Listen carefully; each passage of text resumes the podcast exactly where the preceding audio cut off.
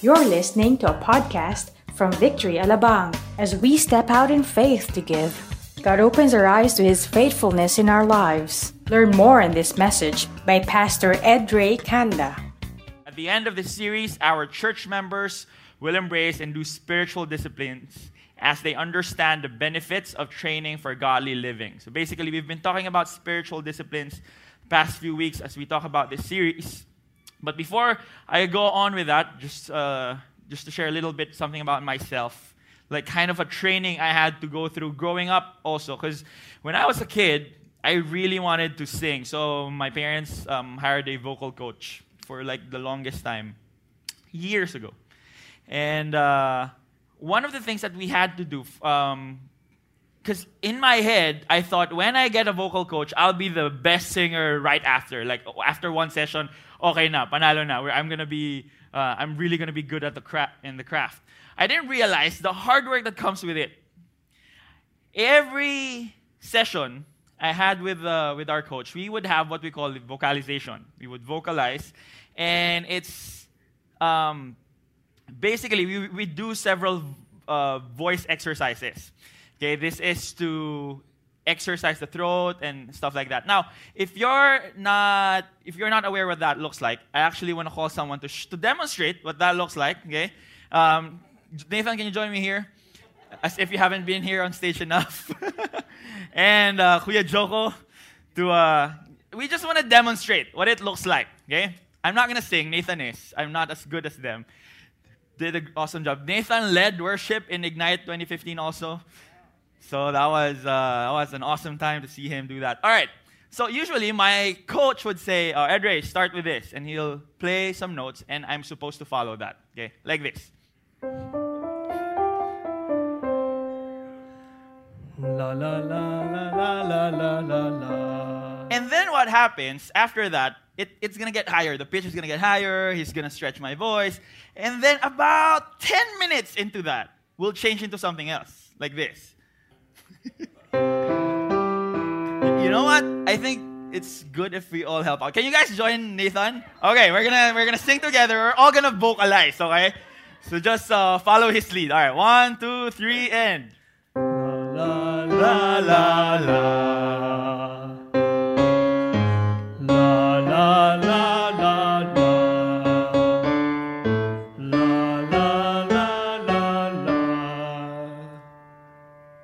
last time. la, la, la, la, la. Can you guys give them a hand? Thank you. So what's gonna happen after that? The my coach would, you know, just really put the pitch really high and would teach me several placements, the from from the diaphragm to the palate to the head tone, whatever. It's all technical. But one thing I realized while doing those things, Imagine about 30, 45 minutes of just doing that every session. I realize it's one of the most boring things ever. It just is. Like after a while, after a while, after singing the same note, the same tune, going over and over and over and over, I get tired. I'm like, do we really have to do this before we jump into it and, and practice a song? It takes a while. I didn't realize the hard work that we have to do just to get training. The purpose of vocalizing is for the to, to, to stretch the throat muscles and for our ears to for our ears to be familiarized with tones, for it to be sharp, to be for it to be pitch perfect. So basically, it's needed, but it's really boring. It's just it's routinary. It's something that I have to do over and over and over again. This is actually what the series is all about. When we talk about cross training, there are several things that we have to do as disciplines, as Christians. Whether it's praying, reading the word, and what we're going to be talking about today. Now, they're, they're not necessarily for salvation. It doesn't mean that if I read enough word of God, maybe God will be pleased with me and say, Good job. I am happier than you, than your friend, because he reads only one chapter a day. You read 200 chapters a day. It doesn't go like that. It's not a basis of performance, but it's discipline. We need to do it regularly for our Christian living, for our strength. So, what we're going to be talking about today, the, this particular uh, spiritual discipline, as we go and jump into our word, is the more we understand what this particular topic, this particular spiritual discipline, the more it's going to unburden you with so many things in life. It's to free you from um, a spirit of entitlement, that feeling of I deserve everything in the world and we don't get what we deserve, things like that, and we get tired of it. We get freedom from things like that. And the more we understand this particular spiritual discipline and the biblical view of it, because this particular spiritual discipline we're to be talking about, the world can do it without God. But there is such an important mindset that we have to look into as we jump into the Word. Why are you guys ready to uh, read the Word with me? All right, if you are ready, please, uh, can you guys stand up? Psalm 37, 21 to 26. And it says here, The wicked borrows but does not pay back, but the righteous is generous and gives. For those blessed by the Lord shall inherit the land, but those cursed by him shall be cut off. The steps of a man are established by the Lord when he delights in his way. Though he fall, he shall not be cast headlong, for the Lord upholds his hand. I have been young, and now I am old, yet I have not seen the righteous forsaken, or his children begging for bread. He is ever lending generously, and his children why don't we all read la- this line together? And his children become a blessing. Let's all pray. God, we thank you for your word. God, open up our hearts. Thank you, God, for spirit to come upon us, God. Lord, open up our ears and our eyes, God, to see what it is that you want to tell us. Thank you, God, in Jesus' name. Amen. You can now take your seat. Psalm 37 was written by uh, David, King David. This was during um, some par- uh, during his latter part of his years. This was actually a social commentary. Commentary. The whole chapter was talking about, David was comparing wicked people and righteous people. We're not talking about evil people here. When we talk about wicked people, these are people that have a certain mindset like the world's.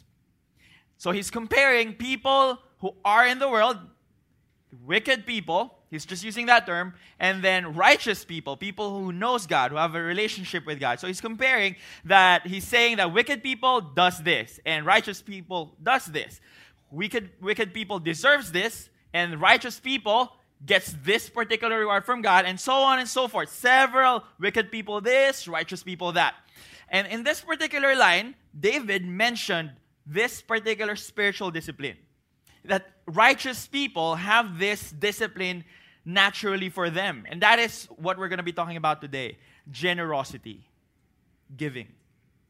The ability to have to, to, to be able to give or to have a lifestyle of giving. Now, I gotta be honest, this is not really one of my favorite topics growing up. I grew up in church. I'm a church kid. My dad's a pastor. He's here actually with my mom. So happy Father's Day, Dad. Where are you? Somewhere. There. Hello. Okay. And every time I would hear topics on generosity, this is one of the topics that actually rolls my eyes. Here we go again. We're going to talk about giving. You're going to make me feel guilty again for not giving enough. So things like that. or I'll hear about, oh, maybe a topic on generosity is just an hour long exhortation on tithes and offering. Okay, as if I hadn't heard enough. I hear this every week. I grew up in church. This is, I'm, I'm so fed up with, uh, with this particular word giving, generosity. My problem is, I, I actually miss the point. That there is so much to this word. There, there is so much to this spiritual discipline that I have failed to understand. The thing is because I've understood it wrong. Um, that's what actually we're going to be looking at. Several views, or several mindsets rather, of what generosity is. As I've mentioned, the world can be generous without God, without ever, ever reading the Bible, there are amazing people out there, not does not have a relationship with God, but they are genuinely generous. I'm not judging and saying, oh, they're like this, they think like this. What we're going to be looking at are certain mindsets that majority of people outside and here may have. And hopefully, by uncovering those things, we're able to really understand when we talk about generosity, the biblical kind of generosity, the spiritual discipline that God has called generosity, that it is actually one of the most beautiful thing ever. So one of the certain mindset, starting with the source of security, in the world's mindset, our security is our wealth. When we talk about wealth being our security, this just basically means that when we live our lives trying to acquire and earn, thinking that the more I earn, the more stable I'll become, then this is probably the mindset. The more I have, the more connections I get, the more this and the more that, the more I build up for myself, then the more stable, maybe the more financially independent I will become. And we think security is all about that in this very uncertain world where everything can be lost. Um, my, my, my wife uh, works for this particular company. She was talking to someone, and the guy was asking her what made her decide to get married to me. Oh, my wife's here also. Hi, honey. And uh, this guy is earning a lot, like a lot. Lives independently, has his own um, place that he already paid for, and yet he's saying, um, "Yeah, I'm not sure if I'm gonna get married yet because I'm not stable yet." I'm like, define stable. Define financially stable. You cannot put a definition on it. People have so many definitions on it. So when we say that our securities are well that's going to be hard. And David talked about that. Um, 23 to 26. He says here, The steps of a man are established by the Lord when he delights in his way. Though he fall, he shall not be cast headlong, for the Lord upholds his hand. I have been young and now I'm old. And if you have your pens with you in your Bible, I want you to underline this this particular phrase. Yet I have not seen the righteous forsaken. The righteous people who are with God left to the dust, forsaken or, or his children begging for bread. He is ever lending generously, and his children become a blessing. Now, I'm not saying everything's fine and dandy when we when we have a relationship with God. Everything's gonna be okay. Everything's gonna be provided for. There will be times our faith will be tested. There will be times that maybe we will beg people for help. But what David is saying here is that a person who has a biblical mindset of his source of security, which is the our security is the Lord, he is saying that he will never see God fail in that area.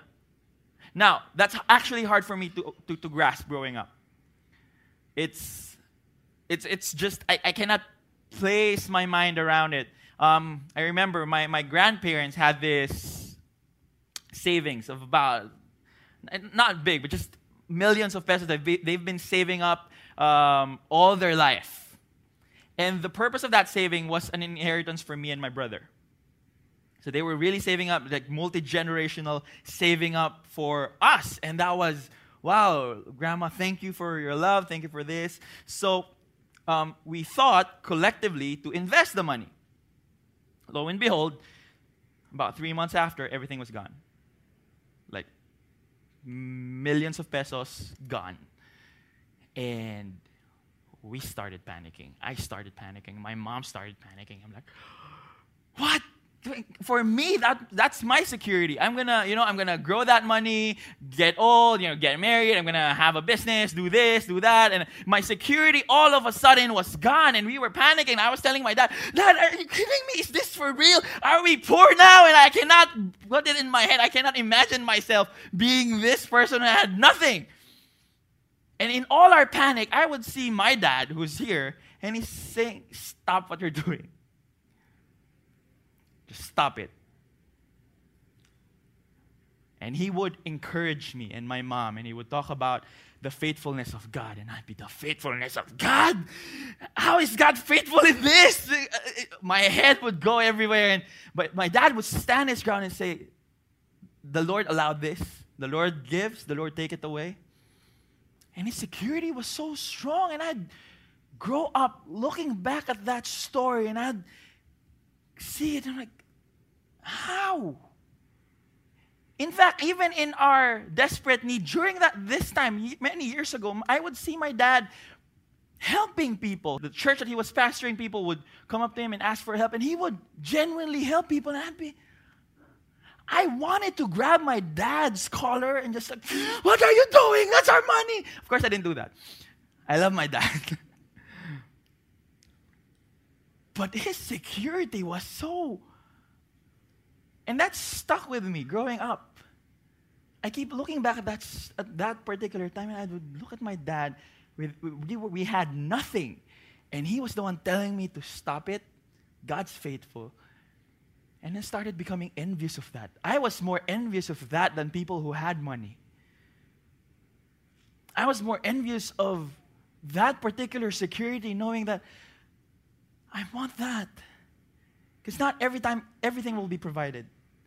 Not every time I would we would receive the things that we're praying for. But the peace of God and His security is constant. His joy does not end. Then that's what I want.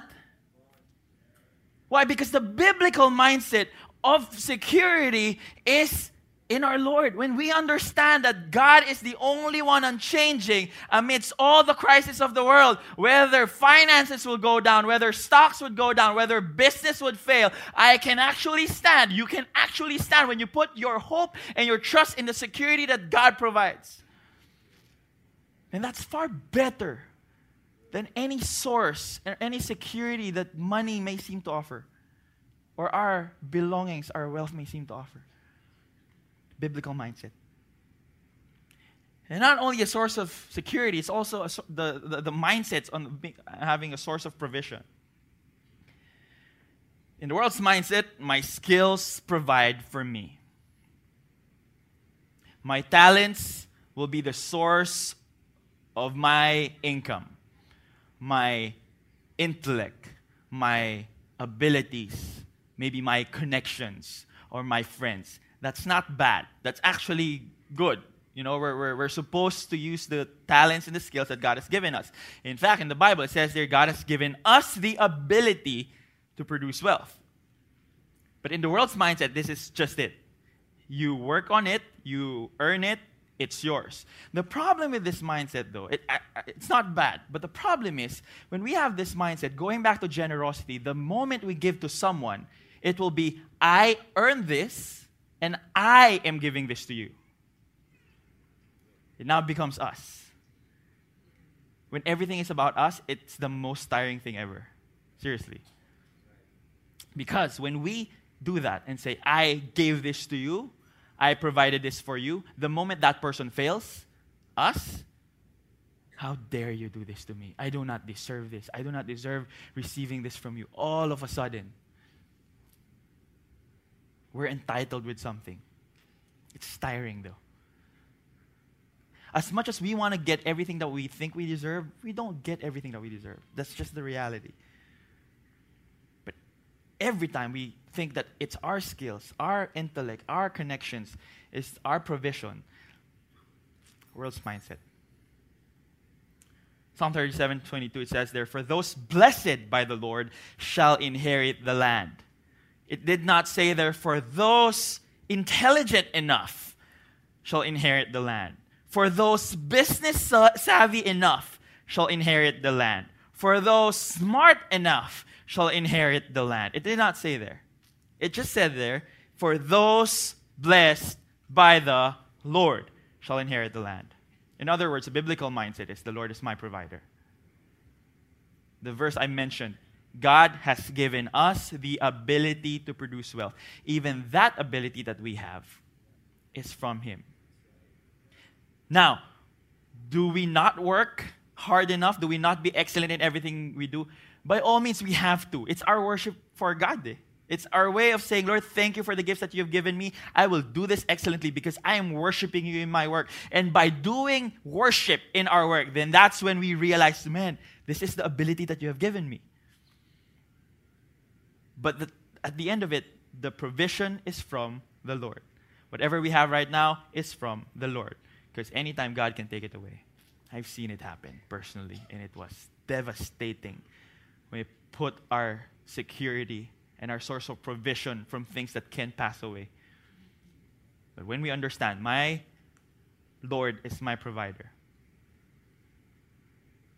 then it becomes way, way better.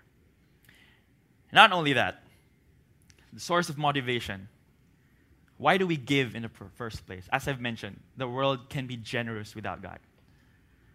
I've seen a lot of amazing people.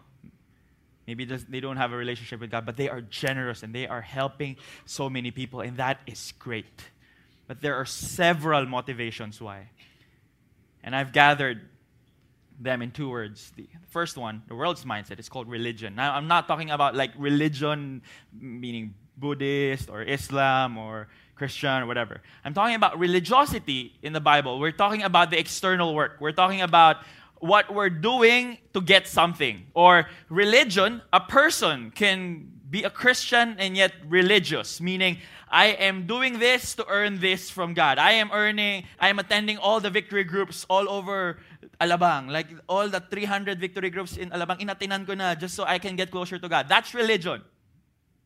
Those are external works. And for a lot of people, their motivation to give is religion. Now, I'm, this, is, this, is, this isn't necessarily bad. If a person is saying, I want to give more because I want to become a better citizen, that's actually great. That's a very awesome purpose, but it's still religion. When I'm saying, I want to give so that I will be stretched, I will have a better character, that is great. We would encourage everyone to do that. But it still falls on this category. Or when someone is saying, I will give so that other people will know how generous I am, and then flash it to everyone's face, religion.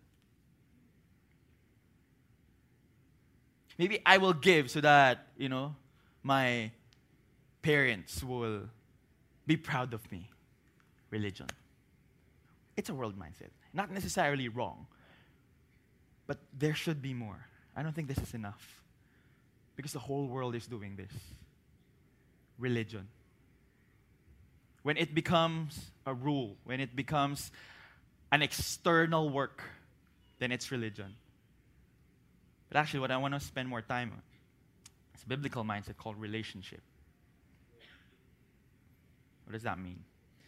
Psalm 37 21. It says here, The wicked borrows but does not pay back, but the righteous is generous and gives. Now I want to ask, who among you are righteous? Please raise up your hand. Righteous.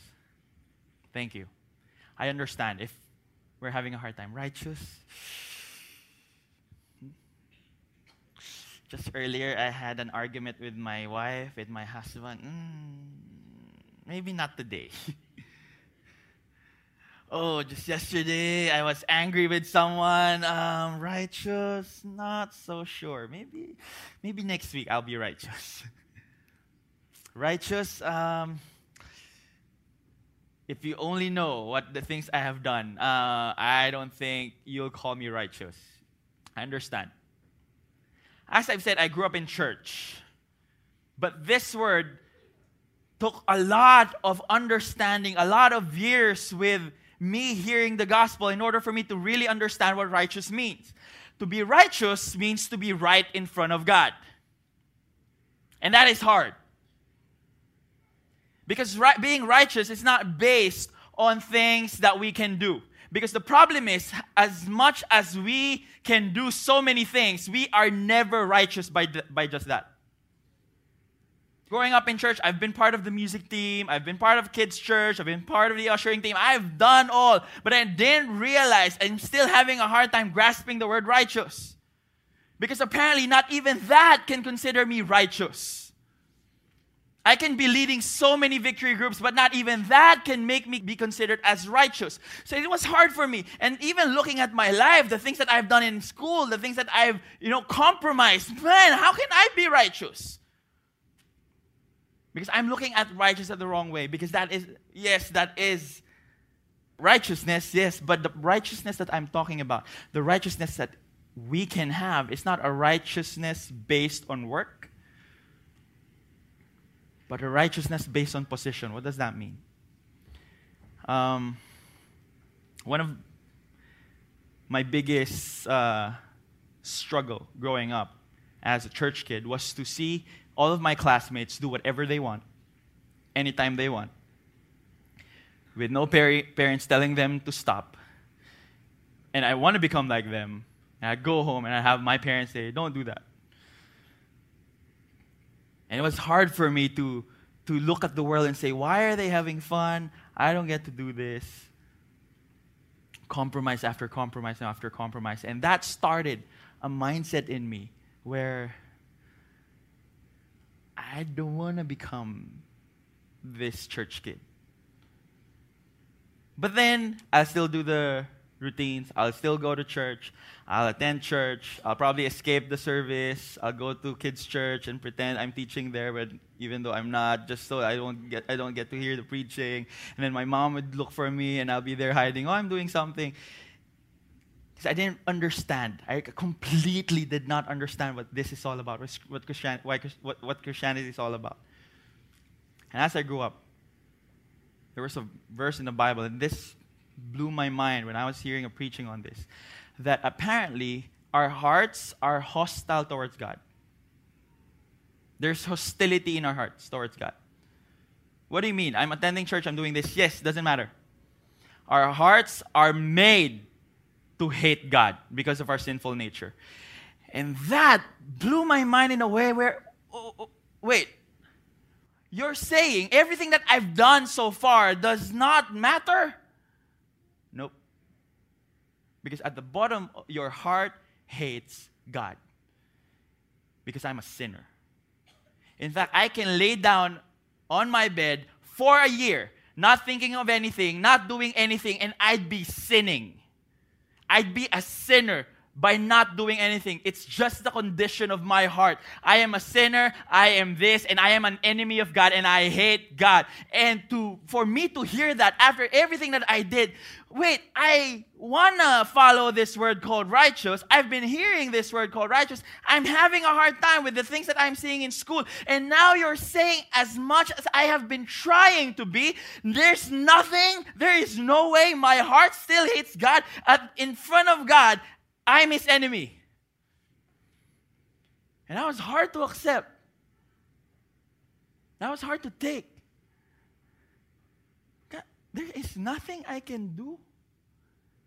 And yet, because of the love of Jesus Christ, and God looked at us and say, I love my children, but they don't, but they don't love me but I want them to love me, and I cannot control their feelings, so I, I, will not control their feelings. I have given them free will, and even though in their sin, they cannot escape from their sin, they cannot escape from their death, they cannot escape from their hatred and hostility towards me, then I would choose to come down here on earth, live His life, live our lives for us, and then dying for the consequences and the penalty of our sin by dying on the cross. And by dying on the cross, He took in all of our sin. In the Bible, it says that He became sin itself, that everything that we did, He took it upon Himself. He died on the cross for that. And by dying on the cross for that, by taking our, our sins, He placed righteousness over us.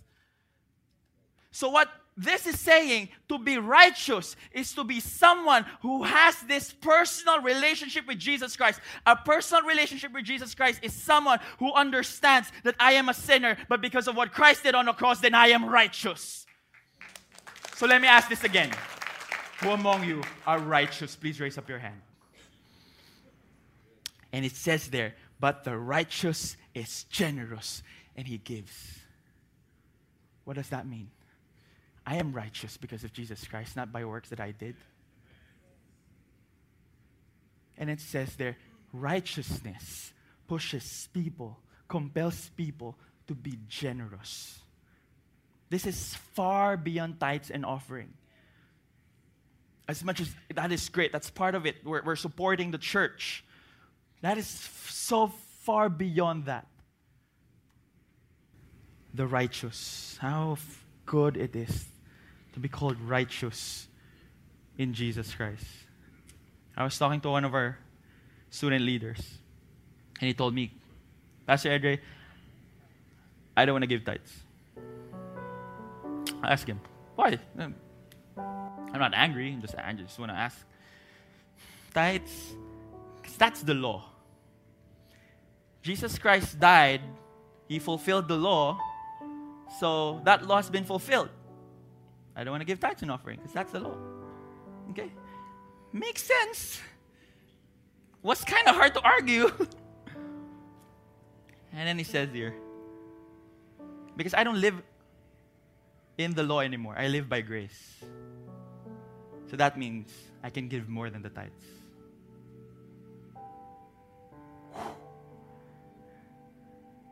Because if I think oh, I have to give my tithes, I have to do this, I have to take 10%, okay, put it in, okay, how much?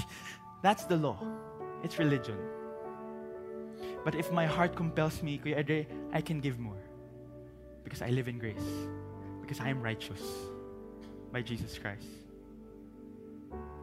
What does that mean? What did he understand that I most people do not?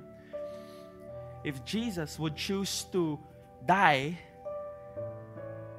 and give all of him, even his righteousness, to his enemy, to a person who is hostile towards him, to a person who hates him, to a person who would choose to remain in sin, if God would choose to give up his everything for the likes of me, if God would choose to give up his everything for, for someone who is deep in their sin and is hating on God every single day, if God chose to give up everything so that I will have everything, so he chose to have nothing so that I will live in everything in Jesus Christ, then how can I say this is all mine? Whatever I have, whatever I earn, this is all mine. If I'm able, if you're able, if you're able to understand the love and the grace of Jesus Christ through the cross, then generosity is so easy. It's as if it's nothing. You know why? Because if Jesus Christ gave us everything, and then we have everything already, meaning whatever we have means nothing apart from Jesus Christ. We may have the latest car, we may have a 30 bedroom house, we may have a whole nation at our foot. But apart from Jesus Christ, they all mean nothing, and I have everything. Then all of this, is easy. I'm not saying we're not supposed to enjoy what God has allowed us to have. By all means, please do. But when God calls us, be generous. Final story before I end. Um, during Ignite, the Ignite conference, one of our student leaders um, was having a conf- conflicted thought. On the final day of Ignite, of the conference, it was his dad's birthday. And he was not sure. Do I go to the conference because I, I want to hear from God? I want to know what God has planned for me in my campus. I want to be used by God. I want to encounter Him. But it's my dad's birthday. Now, if had he told me about it, I would have suggested you stay home, celebrate your dad's birthday. Because that's important. We'll have other conferences. But because he was he was really feeling that he's gonna hear from God, he just chose to go to the conference. And while he was in the conference, he was kind of feeling guilty. Like, I'm, Lord, I want to hear from you. And he, he felt like he wasn't hearing from God. And he felt like he abandoned his dad on his birthday. So he wanted to, you know what? I want to buy my dad a gift the moment I get home, just so that I can tell him I was thinking of you the whole time. Lo and behold, he took out his wallet and he only got 20 pesos. He was, I haven't heard from God. I left my dad. I want to give that my dad a gift. I only have 20 pesos. He hadn't had a God encounter yet. 10 minutes after, someone approached him in the conference. Someone who did not introduce her name from a different victory church gave him an envelope, and inside there was a note and a 1,000 peso bill. In the note, it says there, God showed me your heart. He heard you. Started crying. Now, my focus is not on this guy who attends our church. I want to look at this girl who chose to hear from God and say, Lord, since I have everything in you, what's 1,000 pesos, God? She did that. She had no idea what this person was going through. She had no idea what, what, what was happening to this other guy, but he, she, she chose to. Lord, you told me to give. Dad told me, she had no idea the impact that she did that because of that generosity another person encountered god. Another person had a vision from god. Another person had a vision for his campus. Another person was so excited to come back here and testify the greatness of god just because one person who was secure in the lord who knew that the provision can only come from god who knew that her motivation was a relationship would choose to say lord this is nothing. I'm going to give this. imagine what our generosity will do. When we choose to do it a biblical way of saying, Lord, I am your son, I am your daughter. Before we were slaves, but because of your cross, we were now made sons and your daughters. And what is this, God? You have given this to me. I am, Lord, this is easy to give away. This is easy to bless people, God. Because first and foremost, I have you as my everything, and that is enough. Why don't we all bow down our heads?